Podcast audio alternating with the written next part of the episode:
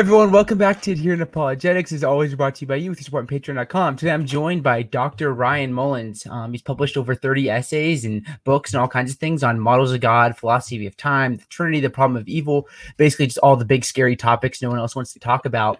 Um, but Ryan, thanks for joining me. Yeah, thank you. Yeah, I'm excited to talk to you today. We're going to be talking about um, divine simplicity and kind of like your objections to it and just different things along these lines. Um, so just to start off, could you talk a bit like about like who you are and like what you do? Mm-hmm. So yeah, so as you mentioned, um, I'm a philosophical theologian who works on lots of issues related to models of God.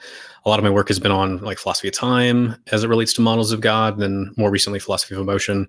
So um, I'm currently I'm a senior research fellow at something called the uh, Collegium for Advanced Studies, which is at the University of Helsinki. So I'm in Finland right now doing this whole Finnish lifestyle, uh, whatever that means. and then um uh, and then so like my first book was called The End of the Timeless God, which was published through Oxford University Press in 2016. And then my most recent book was called God and Emotion, which was published through Cambridge University Press uh, in August of 2020. And then right now I'm working on a new book project, which is just looking at uh, alternative models of God that want to affirm divine temporality. And so the working title is called From Divine Time Maker to Divine Watchmaker. Mm, that's exciting. What's the uh, life like in Finland right now? Um, I had a friend who played volleyball there professionally for a little bit, and it's a lot different than the states. I'd feel like, but what, what's like it there? Uh, compared to other European countries, it feels more American to me than so. I mean, I was living in the UK for the last several years, and it, this feels much more American to me than than the United Kingdom does. The English is a bit more American.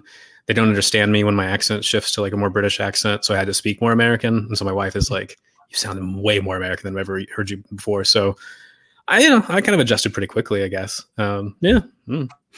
Yeah, exciting. Um, so going into the doctrine of divine simplicity, could you talk a little bit about like just like the basics of what it is?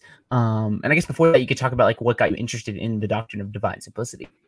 Okay, so yeah, what got me interested in it um, was, was two things. Like originally, I just wanted to know more about the classical tradition. I was trying to understand the classical doctrine of God. If I wanted to know that, then simplicity is part of the package deal of, of, of classical theism.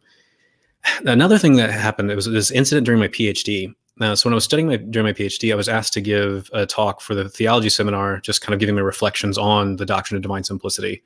And so as I was giving my talk, um, there was this one person in the audience that was actually the moderator for the talk that was being incredibly rude, just like kept rolling his eyes over and over again as I'm presenting, and then scoffed so much that everybody in the audience like started getting really distracted. And so I had to pause and say, "Do you need a glass of water?" You know.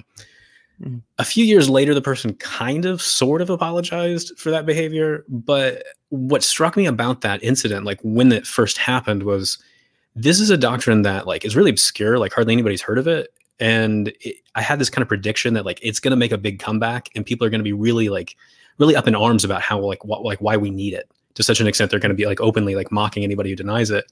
And so I was like, okay, that's weird. Well, I need to look at this more. And it turned out I was right. The prediction was right. Like it, really is the case that people had this renewed interest in the doctrine. Um, so that's kind of what originally got me interested in it. But then, like, what is it though? Well, um, so simplicity, as far as I can tell, is a very strong claim that I think a lot of people miss just exactly how strong it is. So, first claim is is typically that it says like God has no parts, but then what counts as a part? Look, all sorts of things count as parts. So the way you typically see it articulated is that all of God's attributes and actions are identical to each other. So think of God's like omnipotence and his omniscience. Those are supposed to be identical to each other and then identical to God's existence. From there, you look at all of God's actions. So his action to create the universe, his action to send like Jesus uh, to become incarnate, his action for answering your prayer from Sunday night. All of those are identical to each other, such that there's only one divine act. And that one divine act is identical to God's existence. So God's act of answering your prayer on Sunday night is identical to God's existence. But simplicity goes further than that. Simplicity says that God does not have any properties at all. And sometimes I hear people say things like, well, God has like, you know, these Cambridge properties or something. But I'm like, well, hang on. Simplicity says no properties whatsoever.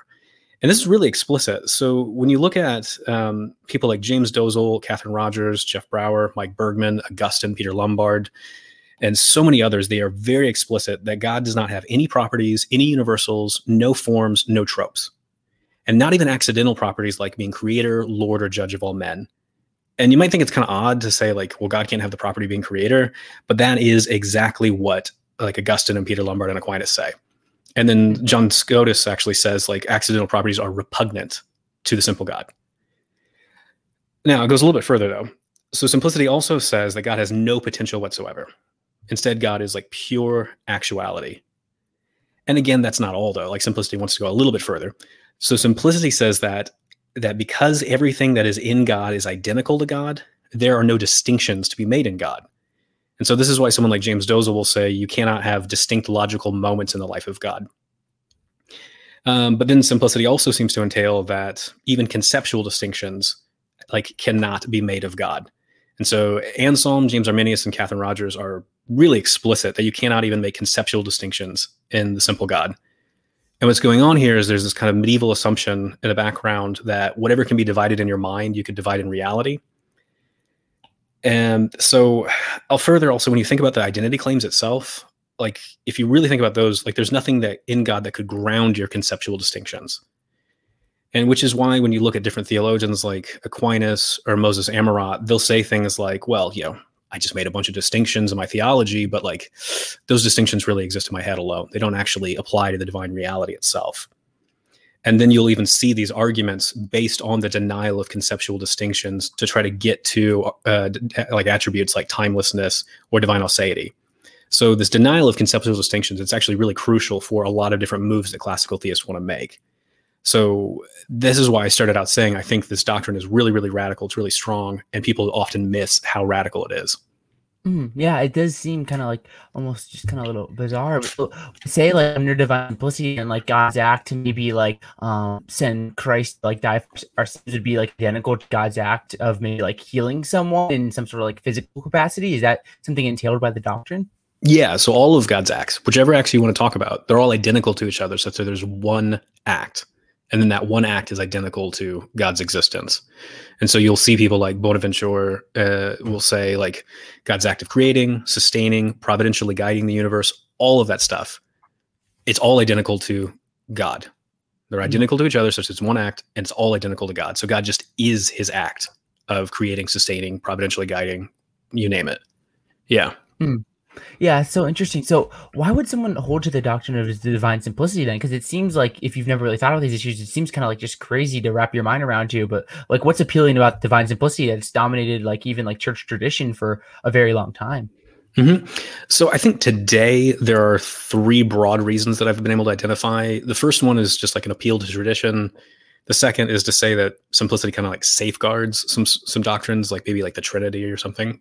And then the third reason is typically um, that simplicity is entailed by something like aseity. So when I look at a lot of different like uh, Christian theologians today, I think the biggest reason though is is something like the tradition. So like a bunch of dead guys affirmed it, so we have to affirm it for for whatever reason. And a lot of discussions that I see, they don't typically give the in-depth analysis of why all these people in the traditions uh, affirmed it. You'll find that you will find that, but I think far too many discussions just kind of just skip over that and they just say because it's traditional.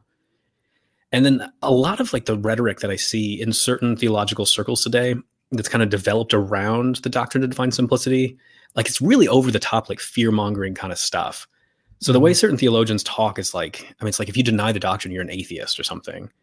Or they'll say like there's something like really dangerous about denying this obscure medieval doctrine that most people have never heard of and then the way sometimes evangelicals will talk about it today, it's like you're kicking the baby Jesus if you deny the doctrine, or like, um, you know, if you deny it, you're automatically denying like the entirety of Christian belief. You're like an idolater, you're a Zeus worshiper, or something like that. And so I see a lot of this rhetoric. And like, I mean, I guess to some extent I get it because like when I look at um, the American political context over the last like 20 years or so, I mean, we're used to hearing lots of like really over the top kind of rhetoric and a lot of alarmism so it's only natural that like theologians would kind of start to mimic that. And I think we're also living in an era where you have to make really extreme claims in order to just get anybody's attention. Mm-hmm. So I don't know. I mean, for me, I think if we're being intellectually honest here, though, when we talk about the doc- doctrine of divine simplicity, I mean, we are talking about a doctrine that has zero biblical warrant, and and not only that, but I think the explicit teachings of Scripture directly contradict the doctrine. But like we'll get into that in a minute. But I guess I'll I'll say this in closing for the kind of final thought. When you do push through a lot of the rhetoric, if you can really like push a lot of that aside and really look at what the arguments are, it typically is something like, well, we need it to safeguard um, the mm-hmm. Trinity or to safeguard the claim that God is somehow like the creator. Only a simple God could create the universe, apparently. Uh, mm-hmm. Those are the kind of like arguments that are controversial, but at least worth considering. But what I typically see though is this really trumped up rhetoric. Mm. It's interesting because I was reading a book um, by Kevin DeYoung, who's like a reformed pastor in, I believe, Michigan. Um, he's talking about like, mm-hmm. what does the Bible say about homosexuality? And he brings up um, this doctrine of divine simplicity in the book, uh, kind of like almost like we need to like hold on to like traditional Christian values. And he brings this up for just like just a little blurb, and I was kind of surprised. Um, but it seems it, like it makes sense now when I think about um what you're talking here with like why someone would hold to the doctrine. Mm-hmm yeah yeah so the next yeah feel free to add on I, I just i just find this odd like the places where it pops up but um yeah yeah yeah yeah it doesn't surprise me that's just like well we have to hold this because it's somehow connected to all these other things about like the current sexual ethics of this culture and i'm like I, I, I, guess I missed that part, but okay, sure, go mm-hmm. in. You know, mm-hmm. yeah, yeah, it was, it was interesting. Um, but what you talk about, we're going to talk about now, is you hinted at this very briefly, is like the biblical argument against mm-hmm. divine simplicity. Um, so why do you think Ryan, from like a biblical perspective, um, it, divine simplicity shouldn't be like a preferred theory in terms of like models of God and such. Yeah, so I think when we look at the explicit teachings of Scripture, what we see is, I think, something that completely contradicts the entire classical understanding of God as timeless, immutable, impassible, and simple. And so here's an example. So the Bible, like, consistently and persistently describes God as temporal, mutable, passible, and as having accidental properties. And so it describes God as having potential and a multitude of actions and it describes God as standing in real covenantal relations of like give and take or call and response. And it describes God as acquiring new obligations as he enters into those uh, covenantal relationships because he's making promises that he did not previously make and did not have to make.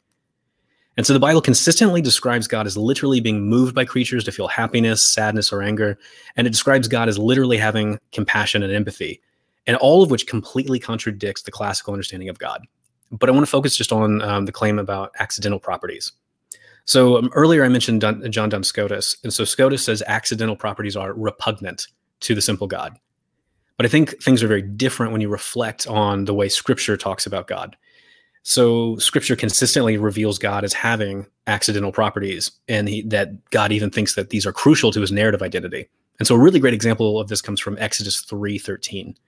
And so this is the the burning bush story um, where Moses is is talking to God through the burning bush. And so when Moses is doing that, Moses says uh, to God, he's like, "Who shall I say sent me?" And God tells him, "Say that I am sent me. I am who I am." But most biblical scholars, like Walter Brueggemann or Terence Fretheim, they'll say that this is m- like better translated as "I will be who I will be." And so this is a tensed and a temporal description of God. And so, as Henry uh, points out, this is a God with a future. And so it's portraying God as having a future and as having actions that God has not yet performed. And that implies unactualized potential. So God's basically saying, like, if you want to know who I am, just wait and watch what I'm about to do, because that's who I am. But notice what, what God says immediately after in verses 15 and 16. God tells Moses, Tell them that the God of Abraham, Isaac, and Jacob sent you. That is my name forever. And so those are accidental properties. And God says this actually twice to Moses. He says, I am the God of Abraham, Isaac, and Jacob. And so, as Blauscher and other biblical scholars point out, like this is a God with a contingent history. And so, what we have here in Exodus 3 is God not only describing himself in temporal terms, but we also have God describing himself in terms of accidental contingent properties. So, God takes these accidental properties to be so important that he declares twice that this is his name forever.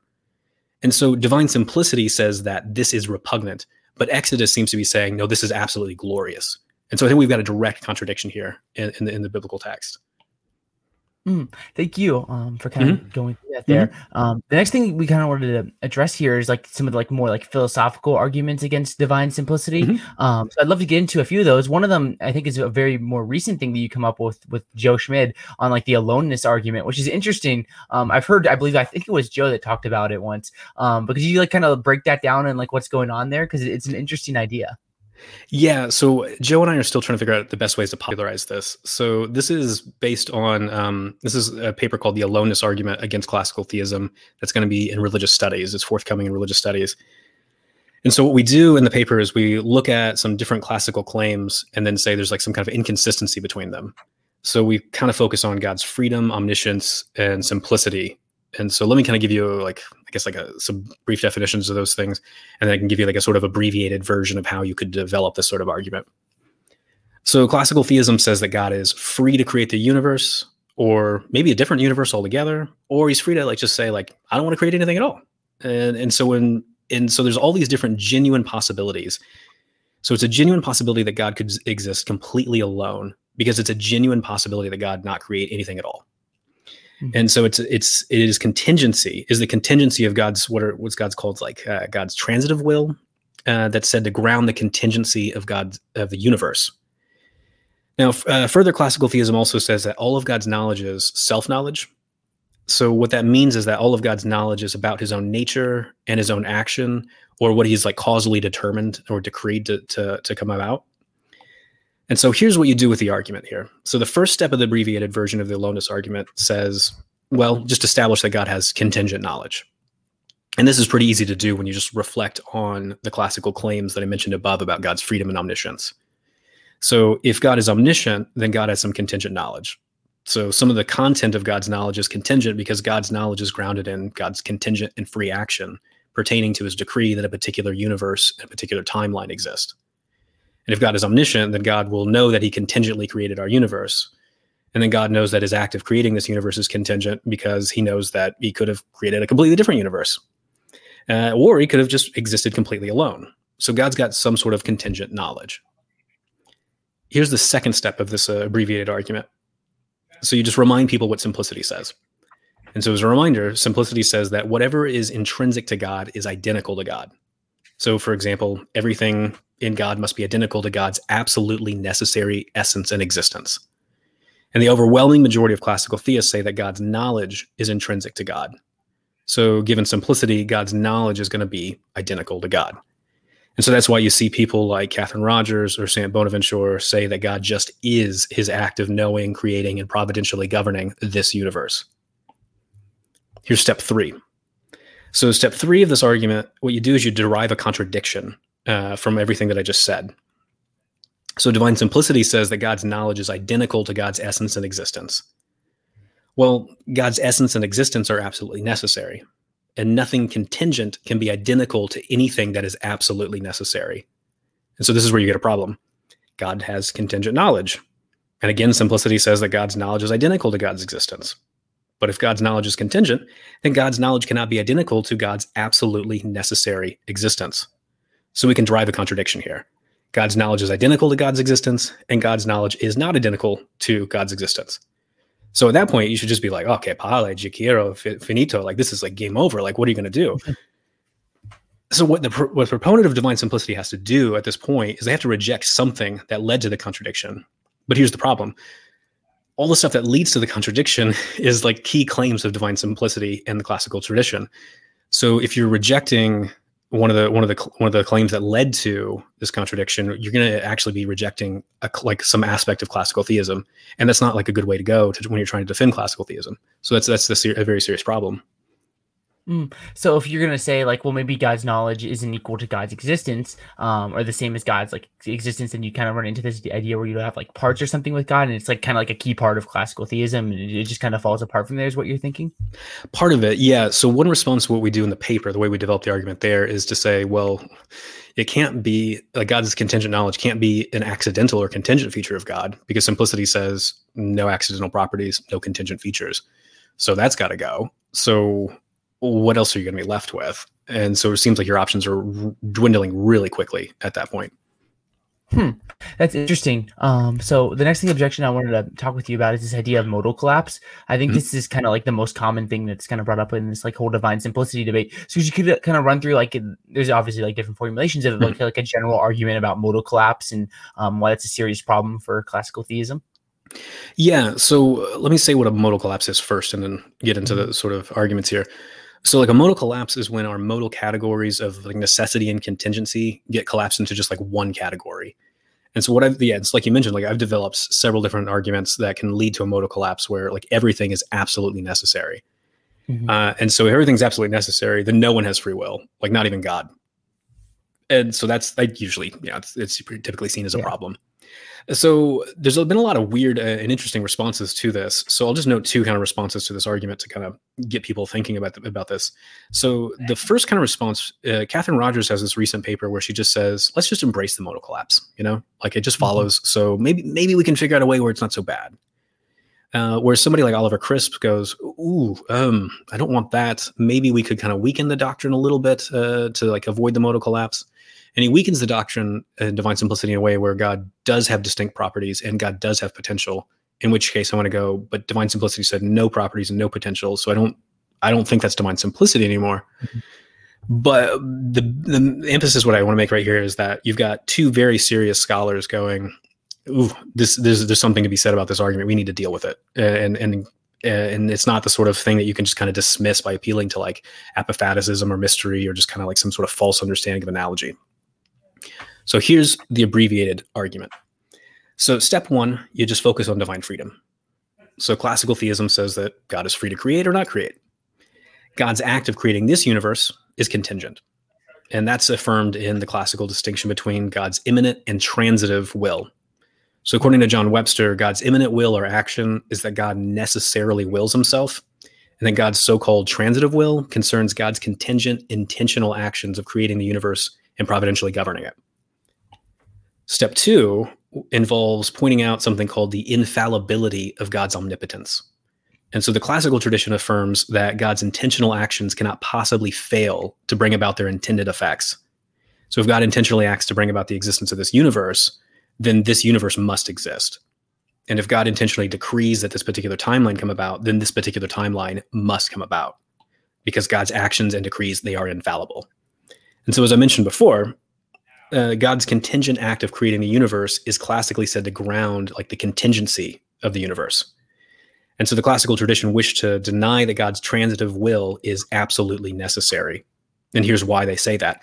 Because if you, you know, if you have God's infallibility uh, of his power in view, well, if God's transitive will is absolutely necessary, then the universe and everything that happens in it is going to be also be absolutely necessary. So it was crucial to the classical tradition that God's transitive will be free and not absolutely necessary. Otherwise, you're going to get a modal collapse, and they didn't want that. Well, here we go. So we got two more steps in the argument. Step three involves bringing in divine simplicity. So divine simplicity says that God's transitive will or God's intentional act of creating this universe is identical to God's existence. And again, you see this in Augustine, Anselm, Bonaventure, Stephen Clark, uh, or Stephen Charnock, uh, Katherin Rogers, Matthew Levering, James Dolezal, they all make that really explicit. And so it's like, okay, there we go. They just said it. Step four, derive a contradiction.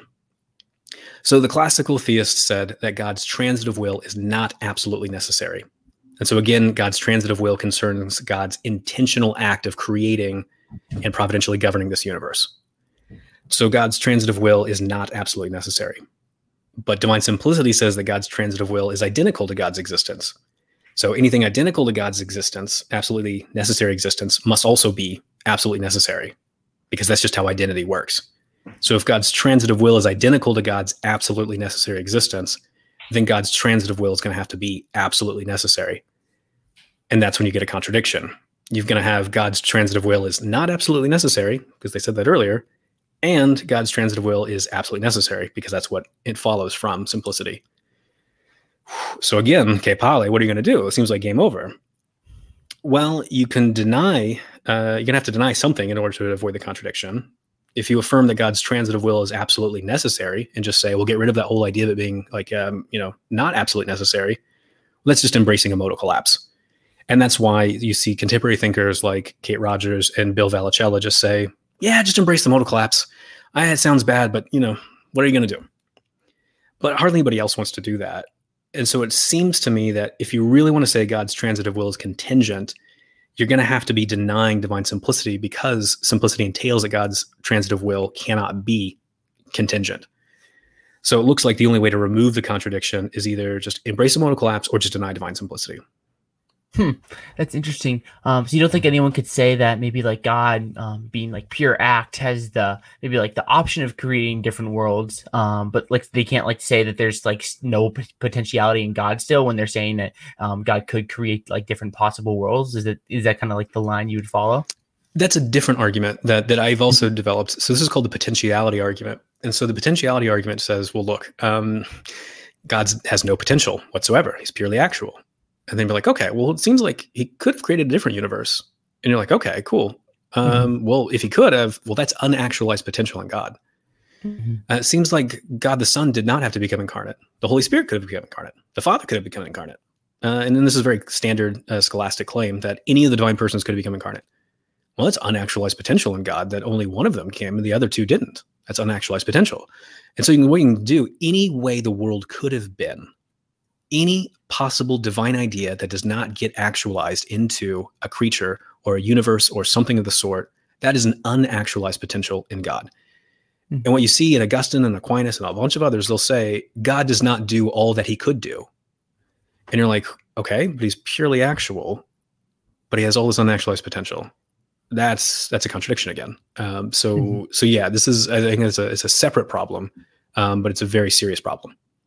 Definitely. So, what do you think um, is wrong with just maybe like if someone wants to bite the bullet and say, "Yeah, modal collapse is true, and um, God doesn't have free will, and maybe even I don't have free will." Um, though somebody say like we could still have like libertarian freedom if God just creates us that way and you just had to, or something along these lines. Um, but like, what's what do you think's wrong with the idea of uh, just biting the bullet of modal collapse? Because I have a friend um, who I don't know if classical theist, but he definitely he believes that this world is necessary because God is perfect and da da da. Like, what's mm-hmm. wrong with biting biting the bullet and just accepting modal collapse? Do you think? So one of the things is it it really does seem like things could have been just a bit different. Like I mm-hmm. could have wore like a nice blazer instead of this jacket tonight. That could have been. It's a real possibility. But if you have a modal collapse, that's not a real possibility at all. And even me just like taking a breath and just waiting just one second longer to answer your question, that seems like a real possibility. But a modal collapse says, no, that's not possible at all. The way things mm-hmm. are is the only way they could be. And you're like, well, that's just really unintuitive. Here's a further problem, though. Other than, you know, God does not have free will and we don't have free will. When you look at your standard theodicy, that's what a lot of theodicies say is that God could have prevented this particular evil, but he did not do so for some good reason. And you fill in whatever that good reason is. Well, if you have a modal collapse, there's no sense in which God could have done something else. There's no sense in which God could have prevented that evil from happening at all. Because on a modal collapse, this is the only way things are. This is the only way they could be. So there's no, so all your standard theodicies, they go out the window. They're gone. Uh, that doesn't seem like that. Like that's that's that great either. And then further, one of the things um, I noticed in one of uh, Kate Rogers' more recent papers, she tried to sneak in a little bit of. She said maybe there might have to be some contingency in God and then like a then she kind of goes right back against it. Go, oh, yeah, well, we can't say that though. We, we got to get rid of that. I'm like, you're seeing like just how counterintuitive this like this idea is. Like it can't be. Like this can't be the way it mm-hmm. Um, so even like you're wanting to like just go like the scream of our intuitions against the modal collapse. It's so loud that even you it's like you know we're trying to sneak it in even though you want to say you bite the bullet. So those are like some kind of reasons why a modal collapse is bad. Yeah, great. Um, for time sake, we'll go to the next kind of mm-hmm. um, objection here. We have one more worry, and then we'll go to a couple kind of like responses with classical theists. And this is the idea of like Trinitarianism, and is like, is this compatible with divine simplicity? You do have a discussion with Rob Koons, which is probably a good resource for people want to mm-hmm. investigate this further. But could you talk about um, like the worry with like Trinitarianism and the doctrine of divine simplicity? Yeah, so I think um, like the answer is like really straightforward of how this is supposed to go. Mm-hmm. So, but sometimes I'll hear people say like they'll try to push back a little bit before you because like typically you just say like on the surface, how could you possibly have the Trinity there if you've got a simple God? But people will go, well, look, no, no, no, no. Like simplicity has to be compatible with the Trinity because the early church fathers affirmed it. Uh, they affirmed Trinity and simplicity together. But if there was a conflict, like they would have noticed it. Uh, but not only that, you know, these people will say like the church fathers saw simplicity as like safeguarding the Trinity. And so this is kind of the way they'll try to like set up the dialect of the debate. And I don't find this persuasive. And here's why. First, if the early church fathers thought that simplicity was so crucial to the doctrine of, of the Trinity, I don't know, maybe they should have like mentioned it in like an ecumenical creed. But the Nicene Creed makes no mention of it. And so that's kind of curious. Mm. Second, uh, lots of people don't notice contradictions in their own thinking like this is incredibly pervasive like in in like in our own like in human thought. Like we often do not notice a contradiction in our own thinking. Even when people like point out contradictions in our in our thinking we still like just like dig our heels in and go i no no it's not there. And so this idea of like oh well they would have noticed a contradiction like we don't notice contradictions all the time. What are you talking about? Mm-hmm. have you met a human? Surely you've met a human before. Uh, third, lots of philosophers and theologians in the past and today have pointed out that there is a direct contradiction. And so, what needs to be done is you need to remove the contradiction. Here's how you get the contradiction. So, the doctrine of the Trinity says that the Father, Son, and Holy Spirit are not identical. Simplicity says that anything intrinsic to God is identical to God. And so, I've repeated that line a few times. I'll repeat it again. Simplicity says that anything intrinsic to God is identical to God. All that is in God is God. Well, Father, Son, Holy Spirit, they are intrinsic to God. So that means the Father, Son, and Holy Spirit, they're identical to God, which then entails that they're identical to each other because that's how identity works. Identity is transitive. So you've got a contradiction. The Father, Son, and Holy Spirit, they're identical. And the Father, Son, and Holy Spirit are not identical. So, ooh, okay, you got this contradiction again, it seems like you should be like, okay, Pali, like game over. Like this is not this is not working. Now, a classical theist named Tim Pawl, he points out that you cannot appeal to ineffable mystery in the face of a derived contradiction. And so what, I, what we've done here just now is we've derived a contradiction. So the classical theist cannot appeal to mystery at this point. Instead, you got to pinpoint where in the argument, which premise you want to reject, and why you reject it in order to remove the contradiction. That's where the dialectic stands, I think. Hmm. Yeah, that's really good. Um, right now, we're gonna go um, to two kind of like responses to classical theists, and then we'll open up for the last ten minutes if there's um, questions or if you want to split the show, you can send it to chat. Um, do those in just a few minutes here if there's any of those. Um, but one kind of like strong argument for divine simplicity um, we've brought up repeatedly so far is this idea of just tradition. Like there's this constant tradition uh, with until like maybe like the 19th or 18th century of nearly everyone, if everyone affirming divine simplicity. It's only these like these crazy people in the last like 50 100 years that have kind of denied the doctrine. Um, so how do you respond to that kind of objection to divine simplicity? Or mm-hmm. kind of objection to um an objection to divine simplicity? Right right right. Yeah yeah. So what I, first thing i would say is like which tradition? Because simplicity is not even mentioned in the ecumenical creeds nor is it even gestured towards when you look at your average statement of faith that you find today at churches and christian universities. Of course when you look at like your average statement of faith today like you know they're not terribly interested in the doctrine of god but that's a different story for a different day. So here's the thing though. Like the christian tradition says lots of things many of which people disagree with today. I have not met anyone who agrees with everything in the so-called christian tradition. Like i've not met anyone that affirms everything that has been held in the past. Every theologian and philosopher that i'm aware of cherry picks which part of the broad christian tradition that they wish to affirm. And i don't think it could be any other way because when you look at the actual like like church history you, what you see is a continual evolution of ideas constant debates and reformulations of various ideas. And there's this constant like drawing the lines of what counts as heresy. And then like you, you know, a few decades later they'll like redraw the lines and be like oh no actually that's orthodoxy and this other thing's heresy. You see this constantly throughout the church uh, like history. So which it, to me it actually makes a lot of sense um, because the tradition like whatever that is it's not the only source for Christian theology. Like Christian theology has multiple sources, like scripture, reason, and experience. And in scripture, it's supposed to have like the most weight and authority for the church uh, and for theologians, but you know it doesn't usually seem to be the way it goes. So here's, I guess, how I see it. When I look at Augustine or like Gregory of Nazianzus or like you know other like early church fathers, what they tell me is that they want me to judge their arguments on the basis of scripture and reason. That's what they say. Judge my arguments. And so that's exactly what I do. Well, the Bible knows nothing of a simple God, and the Bible consistently paints a picture of God that directly contradicts classical theism. And so there are lots of biblical and reasonable objections to divine simplicity. And there are also lots of ways of undercutting all the traditional arguments in favor of divine simplicity. So why should I keep affirming the doctrine of divine simplicity? Because a bunch of dead guys said so? No. What they told me to do was judge their arguments. I did that. I found them wanting. Now we move on. So it can't just be the tradition. It has to be, I, you know, I think it's just something else here. Mm-hmm. Yeah. Uh, another one of these worries that comes up is this idea of like tritheism or multiple gods, like opening the door to polytheism, something also you brought up in the beginning of this interview. Um, and it's an interesting objection. I read it in um, Ed Feser's like Five Proofs of the Existence of God. He brings this up, and I think it's kind of common now where if you had divine simplicity, because maybe God has parts or something like that, maybe you open the door there being multiple gods or things along these lines. Um, so before we get into like maybe like the like, brute contingency idea um how or brute facts like how would you respond to like tritheism or something along mm-hmm. these lines worry um denying divine simplicity i I, I, find this argument really odd. I found it very curious. When I first saw it, I couldn't spot what the argument was supposed to be, and I still can't really spot what the argument is supposed to be.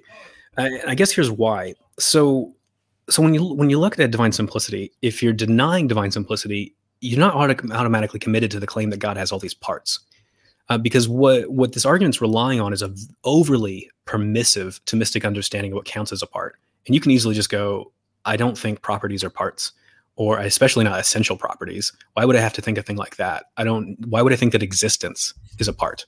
That's that's really odd to me. Is so when I'm denying divine simplicity, what I'm doing is I'm saying that God essentially has certain attributes like maximal power and maximal knowledge. And, and am I saying that God's power is identical to God? No, because I'm saying that attributes are not identical to the substances that they inhere in. And well, does that like God's power somehow constitute like a deity, like a, some sort of little God that's like floating free from him?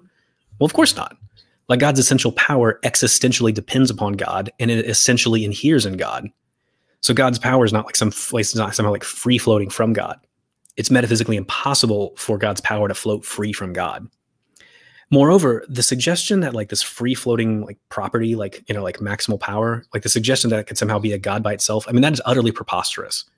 Like in order to be God, one must be a perfect being, which is the ultimate foundation of reality. And so to be God involves having all of the great making properties or attributes uh, to the, and, and having them to the maximal degree of intensity.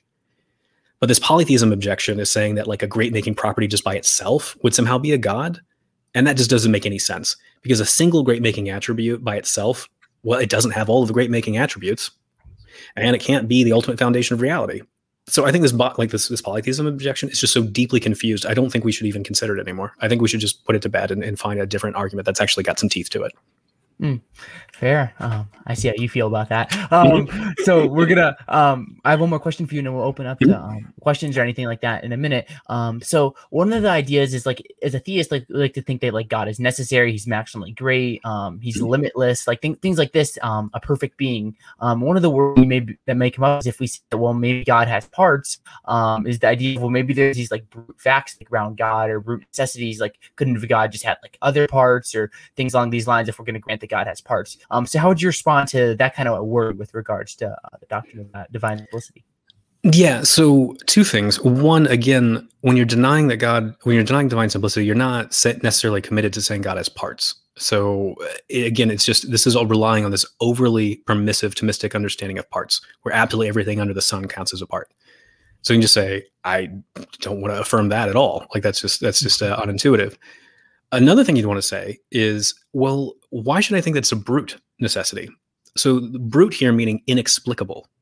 Mm-hmm. Uh, well, it's not inexplicable why God necessarily exists, because God has a nature such that he necessarily exists. That's the explanation. God is the attribute of necessary existence. That's the explanation. Could he have another like attribute, like like contingent existence? Well, no, no, because part of what it means to be God is to be absolutely perfect being. That is the single ultimate ground or foundation of reality. So part of the just it just follows from the concept of God that he's going to have to be a necessarily existent being, and he has a nature such that he necessarily exists. You've got it's not brute. You've got an explanation. There you go. Uh, it doesn't somehow like become brute just because you denied that it's like God's identical to his existence. And I just don't think that follows. Yeah, great. Thank you. Uh, so what we'll do now is a couple of questions that we'll bring up here. We did have a super checker, mm-hmm. super check, checker. I'm not playing checkers. Um, super chat from City Fredo. So we appreciate the super sticker. Um, and he did have a question um, where he says um, he can't come up with questions because he can't pin down your position, Ryan. Um, mm. So we talked a lot about like divine simplicity. Um, but we didn't ask you like what do you believe oh, with regards to like your doctrine of God um, and understanding this question. So that may be helpful at the end of this as we talked about everything that you um, don't believe. So what do you think? Right. No, that's a real that is really really good point. Um, so, on my understanding, I would say that uh, God is is a unified being instead of a simple being. What that means is God has all of his essential attributes or properties necessarily, but that just follows because they're essential. Uh, mm-hmm. And God has all of these attributes uh, in a way that they're such that they're coextensive. They're necessarily coextensive, meaning you're not going to find them with one without the other. And so you see this in various medieval uh, theologians like Al Ghazali, who in the Middle Ages pointed out that a lot of the assumptions at play in, in the in, in trying to like develop arguments for simplicity, he's like those are kind of dubious. We can get rid of those. So there's been a long tradition of pointing this out and saying this sort of thing. So that's part of what I would say about the essence of God. Uh, I would also say that God is an eternal being that exists without beginning, without end. What I would say is temporal, um, because God can undergo succession. He can do one thing and then another, and He exists right now. And if God's timeless, all of that's false. Uh, God does not undergo succession. He doesn't exist right now. Doesn't have any temporal location. Um, and so I'm like, well, that's a bit difficult to square with the, the biblical claims about God having a past and having a future and existing right now. Mm-hmm. It's also really difficult to square with the claim that God is omnipresent, that He is wholly located right here, right now. So, yeah. Um, so yeah. So those are some of the claims I would make about God. Uh, there's a lot more I would say, but I mean, I, I don't know how much how much time we have. So yeah, I know we're good. We probably have about um, mm-hmm. like 15 minutes left if that works for you. Cool. Um, mm-hmm. So we have a question here from Kelvy. I think it's talking about um, maybe like the pure act idea, but God has action or God is his action, um, has has word or is his word or both. Um, so maybe kind of breaking down like what it means to like with to, to be divine simplicity and such. But like, what are your thoughts here, Ryan? Yeah. So if you affirm divine simplicity, you're going to have to say that God is his action. He doesn't have actions, he is his action. Uh, whereas if you're denying divine simplicity like I do, then you're going to say, well, God performs actions. He has actions. So God wasn't always creating the universe. And then he's like, yeah, that'd be fun. I'll do that. God wasn't always entering into a covenant or relationship with Moses. And then he's like, yeah, okay, I'll do that. That sounds good. Hey, Moses, come over here. I got a plan for you. Um, mm-hmm. So these are like new actions that God performs. They're potential that God exercises. Uh, like a, it's a power that he exercises, potential that he has that he actualizes. Um, whereas if it's if you're saying simplicity, they're going to have to say he's identical to his act. He just is his act um, yeah, and same thing with does he have a word? Uh, I'm assuming since it's a capitalized word, it's referring to like uh, the the Son, like the second person of the Trinity. Uh, well, the Trinity is supposed to say like, well, God the God the Son like is not identical to uh, like like they're not identical to each other, but um, but that's mm-hmm. where it gets difficult. We talked about about that earlier. Yeah. Yeah, thanks, Ryan. Um, mm-hmm. We have a question here from Chad McIntosh, which says, um, "How does God's nature or being necessary explain His being? Um, there are other things that are necessary by nature that are explained by other things. Um, for example, numbers. Um, so, mm-hmm. what are your thoughts here, Ryan? Yeah, I, I okay, because Chad and I have talked about this before in the past as well. I find some of the arguments um, a bit odd. So, I want to say that necessity is where explanation is supposed to bottom out and so I know a lot of other people want to go, well, like numbers or maybe these other abstracted, like they depend upon God. Um, and so then you can say, well, ah, well, we've got this deeper explanation into the story here. Uh, so like, why are they necessary? Well, because God causes them to exist necessarily. And I want to go, I don't know if that's right, um, because it seems to me that necessity is supposed to be the natural stopping point. If I have to ex- ask why is something necessary, then I feel like I'm not talking about a necessary thing anymore. Um, but that's just like an intuition that I have, and I've seen some other like people develop these kind of arguments too. Uh, like Swinburne does this. Like for instance, he'll be like, necessity is the natural stopping point. You can't ask like why something necessary. Just is. Uh, I always say the same, same thing about God, and I always say the same thing about numbers and other abstracta. But mm, yeah. Yeah. Um, well, thank you. Mm-hmm. Um, we do have a super chat from City Fredo, so I really appreciate your super chat um, and your support. He says, uh, "Without being timeless, how would God um, create a universe if temporal? Isn't saying it nece- a necessary um, a- atheistic explanation?" Um, so, you want to break this down a little bit, Ryan? Uh, I guess I don't understand how an explanation of God creating a universe could be an atheistic explanation because I've got God creating a universe. So that's the first, I guess, kind of comment. Um, now, to say that God is timeless means that God exists without beginning, without end, without succession, and without temporal location. Uh, to say that God creates a universe out of nothing, which is a, the Christian claim, is that you've got a state of affairs where God exists all alone, uh, and then then a state of affairs where God exists with the universe. Well, that looks like succession. So it looks like God's existing by himself, and then God exists with the universe. And so that seems like that's a temporal claim where God exists without beginning, without end, and then with succession. So yeah, I, I guess I'm not seeing how uh, a, a, god that exists that creates a universe could be an atheistic explanation. Yeah, I, I think I'm missing the the point. Mm-hmm. Well, feel free to clarify if you want to. For we have a little bit of yeah. time. Um, mm-hmm. um, so Chad McIntosh, another um, objection here, where he says, um, "God is not dependent only if God is simple. If God is not simple, God is dependent. If if dependent, not perfect." How do you respond to this objection? Because it kind of sounds like checkmate, Ryan. You got to mm-hmm. pack your bags and go home here. Yeah. So God is not dependent only if God is simple. Um, God is not dependent only if God is simple. Like, can Chad like explain a little bit more? Like, if God is not mm-hmm. simple, God is dependent. Uh, yeah, because I don't see like what the dependency is. Okay. Um. Yeah. Well, mm-hmm. because I understand the idea of like God's not simple, God's not dependent, but I just want to go, well, why should I think if he's not simple that he would be dependent on on what? Um, mm-hmm. I don't. Yeah, that's what I, that's what I'm missing.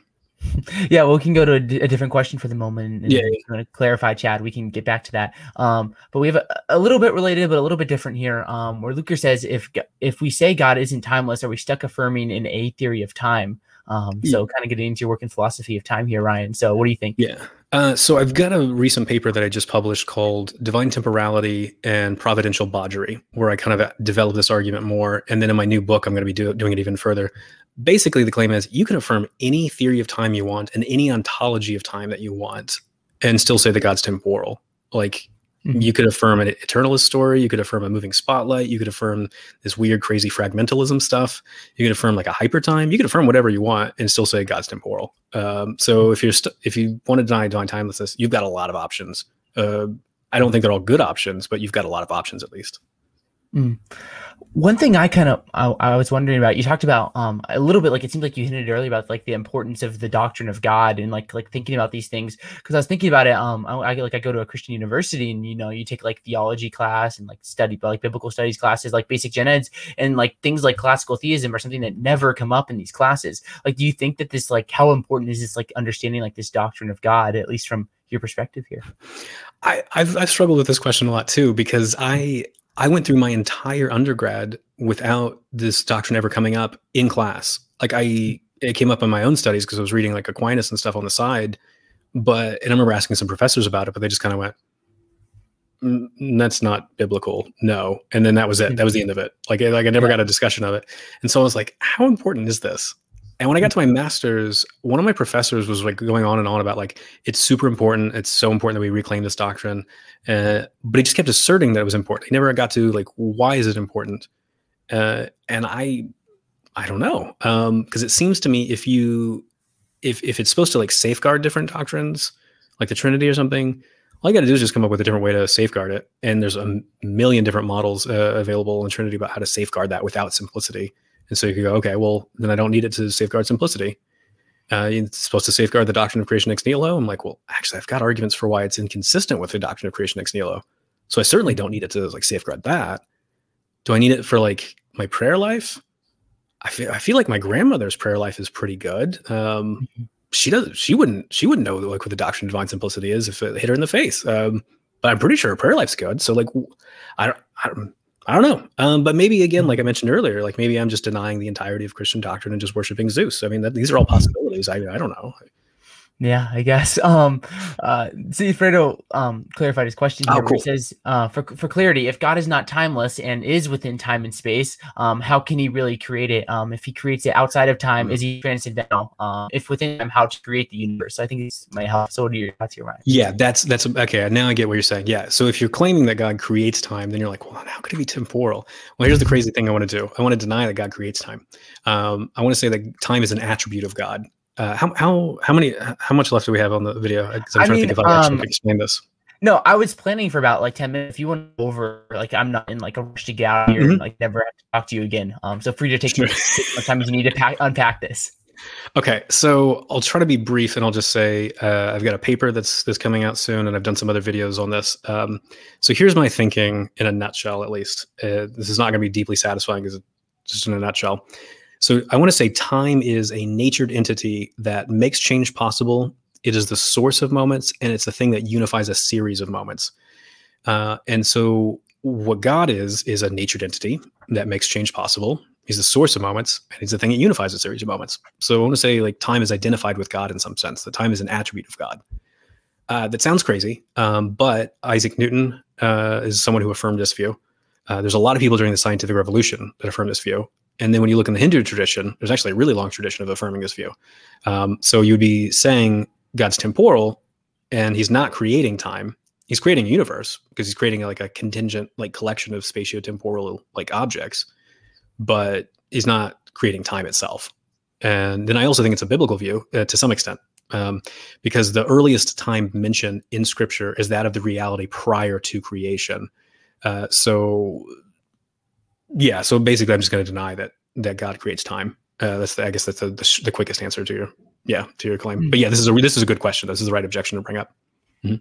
Yeah, great. Um, and also Chad clarified, so Good. perfect timing for both of you guys. Um, he says if not simple, then dependent on his properties, attributes, parts, mode, um, constituents, um, constituents, whatever. Um, that Yeah, may help we go. getting back to your original Yeah. question here. I'll pull that back up. Yeah, thank you. I That's can good. switch Okay. back if you need me to go back and forth. Um, Yeah. I'm- So there's some weird claims going on in metaphysics here that um, to be aware of. So it does seem like if God has properties, you might say he's dependent upon those properties. Um, and so one kind of claim you might see is that he's essentially dependent on, on his properties. Well, there's also this other like kind of way the dependency goes, which is that well, properties they their existence depends upon being instantiated by um, a substance. At least that's the claim I want to make, and some others like Kit Fine want to make. So it'd be like, okay, well, God has this thing called essential dependence on his properties, but God's properties have uh, existential dependence on God. Uh, because properties cannot be like floating free from the, the substances that they inhere in, uh, on the kind of story that I'm under the way I'm seeing the world. So you've got this sort of, I guess you could say, maybe like a mutual dependence um, between God and his properties. And I guess I just don't really see what the problem is that like God would essentially have his properties, but his properties like, ooh, they're dependent upon God in order to exist. Um, so yeah, you'd have God depending on his property of necessary existence in order to exist, but then God's property of necessary existence depends upon God to exist. And I'm like, it doesn't is that, is that really a problem? I don't know. It seems like a weird problem if it if it is a problem, but um, I don't know. Yeah, yeah, that's I'll great. Have to I'll, uh, we'll ask Chad more about it later. Yeah. Yeah, uh, definitely. Uh, you, you philosophers, you're so smart. Um, and thank you so much, Chad, for your super chat. I really appreciate um you and supporting and everything like that. Uh, it's been a lot of fun talking with Ryan here. Um, we do have another question here from Mm. Curity. I think we're just we're, we're bouncing between like divine simplicity and God's relationship with Sure. time. Um, which says, um, would this be equivalent to saying that God um eternally wills time? So getting back into like your theory with Mm. regards to like God and time. No, that's a, that's a good question. Uh, so no, it wouldn't be because it would be saying that God uh, or that time is an aspect of God's nature. Um, so God doesn't will uh, that time exists because it would be like saying, does God will Himself to be like to, to just exist, or does God will Himself to have power? No, um, because it's part of His nature. And so the same thing would be the claim about time. What you would have though is God would be willing certain moments of time to to to be the case. So m- the moment of time where the universe begins to exist, God would be willing that, bringing that about, because time is the is the natured entity that like is the source of moments, and it's what unifies a series of moments. So you'd have God, time itself, bringing about moments of time, um, and so that would be what God's will would come into the story, would be bringing about moments of time. Awesome. Well, thank you so much. It ended up Mhm. the timing worked out pretty well, Ryan. Um, so we covered a lot of ground. Is there anything that you want to like share that you get to say? Anything along these lines? Um, and feel free to like share like how people can like follow you and your work and stuff as well. Um, so Mhm. like, Yeah, I guess my final thought is there's a lot to be debated here. So all I've done is just given like a quick summary of like some different arguments and stuff. There's a lot of nuance here uh, and a lot of different claims within metaphysics. Um, so I think that's what we need to be doing today is when we're looking at these different models of God and different understandings of the divine nature, we need to be looking at scripture and we need to be looking at the philosophical claims that, that are at play here and try to figure out what really does make the best sense of scripture. Um, so then people, if they want to follow my work, they can go to rtmullins.com and find a, a lot of my stuff there. They can also listen to the Reluctant Theologian podcast, uh, where I talk about these issues and a whole bunch of others. I've got a, even got a great episode with Chad McIntosh on uh, aseity and simplicity in the Trinity. Um, so there's a lot of yeah, there's a lot of interesting stuff going on, and you can find it all there. Yeah, uh, it's great and it's a great Mhm. podcast. I remember that you, listening to your episode with you and Chad was the first time I ever listened to you guys because like Yeah, people that talk about the Trinity and like say like don't go to, like just say it's a mystery and like pack it up and go home. So Mhm. it's great. I'm Yeah. curious. Just one thought: Why the reluctant theologian? I've never thought about that. but Oh, um, it's because when I look at a lot of theology, I'm like, it's just, it's really mushy minded thinking a lot of times. Uh, and yeah, I didn't always want to do this. I was kind of, there were a lot of days where I'm like reading theology and going, oh gosh, like this is what I got a PhD in. Like, yeah. I should have just done a, a PhD just in just pure philosophy instead. Um, but then I do feel like God calling me to, to keep being a theologian and keep doing theology stuff. And so I'm like, okay, fine, fine. I'll reluctantly do this. Sure. well, it's awesome, Ryan. Um, yeah. Thank you so much for your time. It's been so much fun. I encourage everyone um, to check out Ryan's work and everything that he's got on there. Um, and I think live in apologetic March Madness stuff. So you can go vote for Ryan somewhere and um, something like that. Uh, so it's been so much fun, Ryan. I encourage everyone, if you're new here, as always, um, be sure to subscribe um, to our YouTube channel or podcast, however you're listening. Thank you so much. Um, then be sure to leave a like, leave a review. That helps. And if you enjoy the show, you can um, just press the join button, become a member on YouTube, or you can go on patreon.com slash apologetics. We start for as little as a dollar a month. So appreciate everyone's support through there. Uh, but Ryan, one last time, thank you so much for your time. It's been a lot of fun. Cool. Thank you for having me. Awesome. And thank you everyone who tuned in. Curity, Chad, Sihi, Fredo, Luker, Susan, everyone else. Have a good one and God bless.